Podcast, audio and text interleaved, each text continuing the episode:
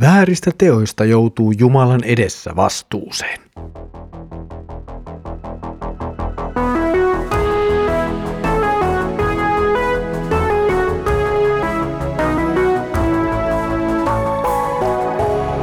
Kirjoitusten pauloissa.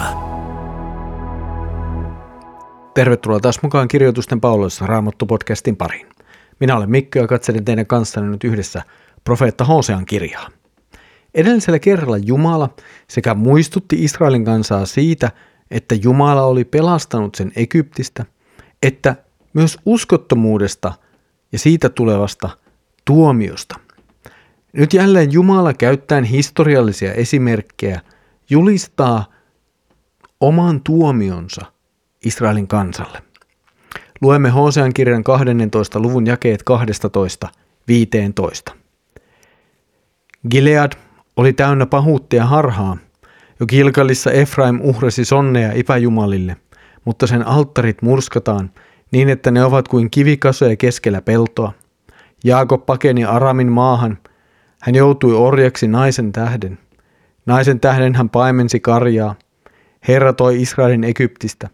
Profeetta sitä johti. Profeetta sitä paimensi. Nyt Efraim on katkeroittanut Herran mielen – Siksi Herra panee sen vastuuseen veritöistä, kääntää sen häpeälliset teot sitä itseään vastaan. Jälleen tulee esille hivenen maantiedettä ja historiaa. Nimittäin nämä kaksi kaupungin nimeä, Gilead ja Gilgal. Ne muistuttavat meitä siitä suuresta määrästä historiaa ja myös maantiedettä, joka vilisee vanhan testamentin sivuilla – usein emme ehkä jaksa siihen ihan niin hirveästi perehtyä ja välillä siitä ei ihan hirveästi edes ole harmia meille ymmärtämisen kannalta. Mutta monessa kohtaa meidän on kyllä jollakin tavalla olla kärryillä siitä, minkälaisessa historian tilanteessa ja vähän ehkä missä päinkin tuota maata nyt elellään ja mistä siitä puhutaan, niin ymmärrämme ehkä vähän paremmin siitä, mistä – nyt puhutaan, niin minkälaisessa tilanteessa puhutaan, kun vanhan testamentin sivuilla asioita esiintyy. Mutta palataan nyt Gileadiin ja Kilkaliin. Kumpikin kaupunki on jo aikaisemmin esiintynyt Hosean kirjassa. Gilead on pahuuden ja väkivallan paikka. Hosean kuulijoita muistuttaa karmeista tapahtumista juuri tuolla paikkakunnalla. Gilgal taas on tunnettu epäjumalan palveluspaikka. Ja nyt nämä kumpikin, sekä Gilead että Gilgal, kuvaavat jotenkin Israelin kansan elämää. Sen elämä ei vastaa ollenkaan sitä, mitä sen pitäisi Jumalan liiton näkökulmasta olla. Ja se tulee sen tähden kohtaamaan tuomionsa. Sekä pahuus että epäjumalan palvelus saavat lopulta palkkansa – Seuraava historiallinen viite tässä sitten on Jaakob. Jaakobistakin puhuttiin jo juuri edellä. Ja nyt Jaakobin elämä otetaan uudelleen esimerkiksi. Jaakob oli painut veljeään huijattuaan tältä ensin esikoisoikeuden. Tällä pakomatkalla Jaakob päätyy lopulta enonsa Laavanin palvelukseen. Hän paimensi siellä enonsa lampaita. Ja lopulta siis Jaakob joutuu oman väärintekonsa takia tällaiseen tilanteeseen, siis käytännössä orjaksi. Ja sitten palataan teemana taas Egyptiin. Herra pelastaa kansansa Egyptistä ja laittaa profeetan johtamaan kansaa pois sieltä. Muistamme hyvin, että tuo profeetta, joka johtaa kansaa pois Egyptistä, on Mooses, joka myös julisti ja opetti kansalle – Jumalan lain. Näin hän opasti ja paimensi kansaa autiomaassa kohti luvattua maata. Mutta siitä ei enää ole paljon jäljellä. Tuo näyttää jotenkin unohtuneen Israelin kansalta.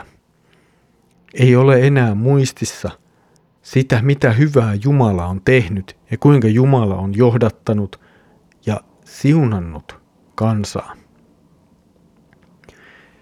Historia osoittaa sekä sen, että vääristä teoista seuraa rangaistus, että sen, että Jumala on valmis myös armahtamaan ja pelastamaan. Nyt kuitenkin Israelin kansan väärä elämä saa Jumalan tuomion. Pahat teot saavat ansaitsemansa mukaan.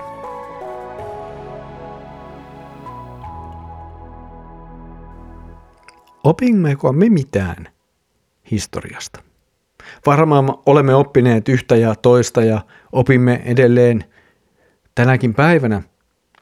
Ainakin näin voi toivoa. Israelilaisille kuitenkin muistutetaan yhä uudestaan ja uudestaan historiassa tapahtuneista asioista, joista osa osoittaa Jumalan armoa ja osa taas perusteita Jumalan tuomiolle. Jollakin tavalla tämä osoittaa aika suurella tavalla Jumalan pitkämielisyyttä. Hänellä on nimittäin aikaa ja varaa antaa ihmiselle mahdollisuus – hän ei katkaise kaikkia yhteen virheeseen tai oikeammin sanottuna yhteen syntiin lankeamukseen. Hän sallii armossaan meidän elää ja jopa syyllistyä syntiin, vaikka se ei ole hänen tahtonsa mukaista. Mutta rangaistus syntiin tulee kyllä sitten ajallaan. Ja tässä kohtaa on meidän syytä ottaa oppia historiasta. Jumala todellisesti nimittäin rankaisi Israelia ja myöhemmin myös Juudaa sen epäjumalan palveluksesta ja kaikesta muusta Jumalan liiton vastaisesta toiminnasta ja sen hylkäämisestä. Vaikka Jumala oli pitkämielinen, niin sillä oli lopulta rajansa. Ja tämä sama periaate pätee edelleen. Jumala kyllä lopulta laittaa ihmiset vastuuseen synnistään. Ja silloin ihmisellä on lopulta kaksi vaihtoehtoa.